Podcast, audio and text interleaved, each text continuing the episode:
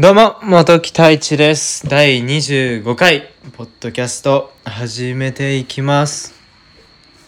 ってことで、早速なんですが、今、まあ、昨日と引き続き、今自分が少しハマっている曲というか、まあ結構好きな曲があって、それが、あの、変態紳士クラブさんの、まあ、夜風っていう曲なんで、最近結構多分有名になってきてると思うんですが、その、この夜風の歌の中にある、まあ、歌詞に、歌詞の一部がすごく好きで、その今から少し読むんですけど、まあそうないようなうまくいくばっかりの人生なんて、何の面白い、何の面白みもないような気がしてる。残りのライフは短いって言い聞かしているっていう、まあ歌詞なんですけど、まあこれ、まあ自分こういったなんか少し臭い言葉が、まあ、結構好きなんですね。まあなので、まあ自分のインスタをフォローしてくれている方が多分いれば、まあ思ってるんじゃないですか。すいません。思ってる人は多いんじゃないですかね。結構臭いな、こいつって思ってる人は多分いると思うんですけども。まあ結構好きで。でも本当に、まあなんかうまくいくっていう、もう前提としてうまくいくっていうことを考えていくと、やっぱりうまくいかなかった時がすごく、まあきついですし、まあきついし辛いしまあ結構あのまあテンションも下がると思うんですけどもまあでももともと人生はうまくいかないっていう前提で、まあ、過ごしていればやっぱりう やっぱりうまくいかないことが普通で、まあ、逆にうまくいった時の喜びはまあ果てにししないとは思うんですけども、まあ、そういう考え方って すごく大事だなと思うんですよね。なんか、まあ、逆になんか全部が全部やっぱりうまくいってしまうと、まあ、この歌詞通り今ちょっと伝えてるんですけども、まあ、うまくうまく全てが全部うまくいってしまうとやっぱり人生っていうのはつまらないしやっぱりなんか難しいより難しい選択をすることがすごくそういったなんか今後の人生面白い人生になるんではないでしょうかね。でもそこで一回でもなんか気が緩んだり諦めたりしたら多分そこで結構崩れていってしまうと思うので、まあ、そこは結構ま用心する必要はあると思うんですが、ま、こうやって生意気に言わせていただいてるんですけども、まあ、自分もそういったことを心がけながら日々、まあ、生活していてあと最後のこれですねあの「残りのライフは短い」って言い聞かせているっていう歌詞なんですけども。これは本当に前々から言っていてあの自分のファーストビデオのあの「Where I Am」っていうタイトルのあの YouTube に、まあ、公開したビデオがあるんですけどそちらぜひ見てほしいんですけどそのあのまあナレーションでも、まあ、言わして言っていったんですが やっぱり明日何が起こるかわからないです。もちろんまああの何かが起こらない今までこうやって生きた中で、まあ何か地球が滅亡したりだとか、やっぱりそういったで大きいことはなかったですけども、まあ、ですけど、やっぱりそういった、あの、地球規模ではなくて、その、日本規模だったり、その、やっぱり今自分が住んでいる地域の規模であったり、そういったところで何かが起こるって可能性は全然あると思いますし、まあ、まあこういう、すごくあの、あの、なんて言うんですかね、あの、今言葉がすごく飛んでしまったんですけど、まあ、すごくなんか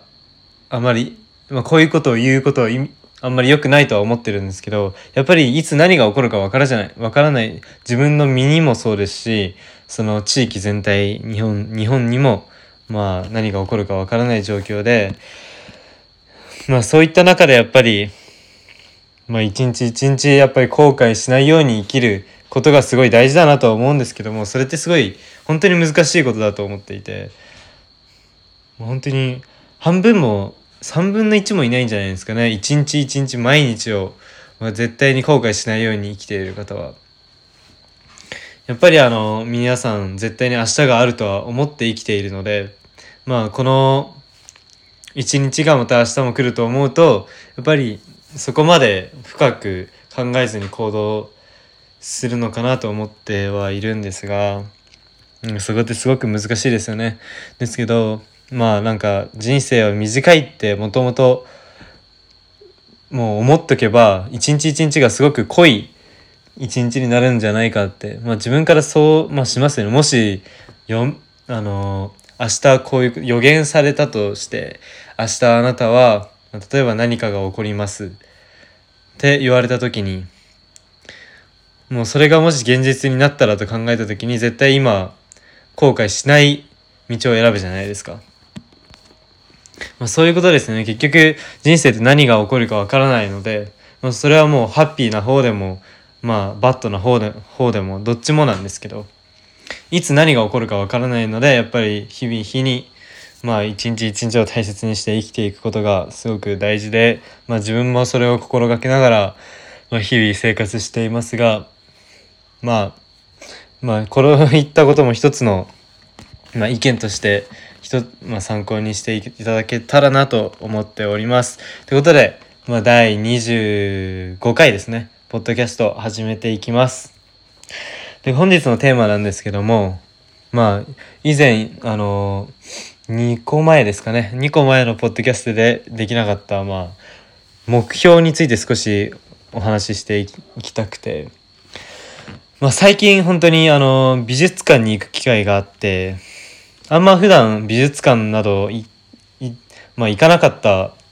行くことがあんまりなかったんですが久しぶりに本当にまあ行かせていただいて、まあ、地元にけそのあの美術館があることにまず知らなかったのでまあその西山美術館ですかね。そちらの美術館に行って、まあ、そこでまあいろんな絵など絵だったり、まあ、そういうストーン石もう飾ってあって、まあ、そういうのを見て回ったんですけど、まあ、その絵を見ていて思ったんですけどなんかすごい感慨深いなと思ってこの昔の風景絵絵に描いてあるものは昔の風景その昔の人が見てたものをそのまま絵にしているわけで。まあその絵が、まあ、風景画だったんですけど、まあ、その絵をまあ今昔も同じまあ色というも存在があったんだなとかなんかなんていうんですかね昔も今も同じものをやっぱり見ている。まあその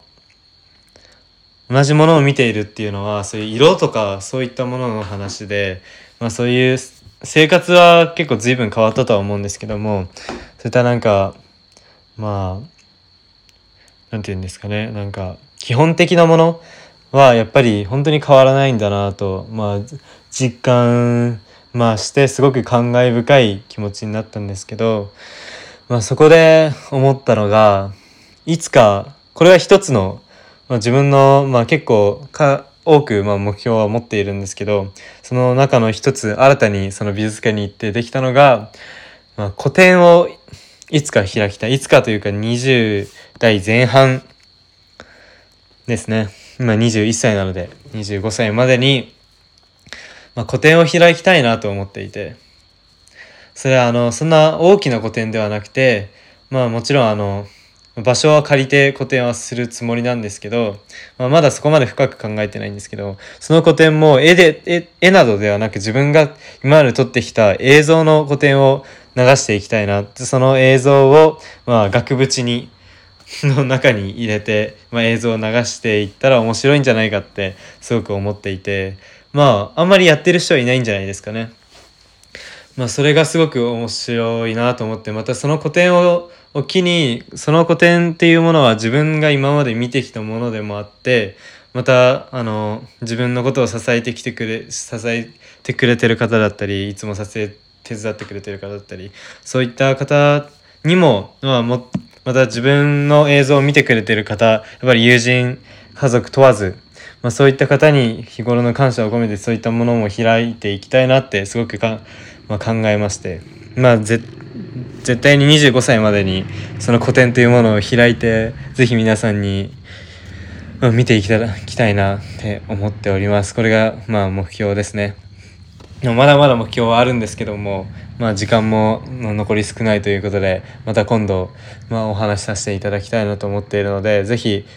これからもおきこのポッドキャストをお聴きください。すいませんいつも聞いている方々ありがとうございます。それではまた。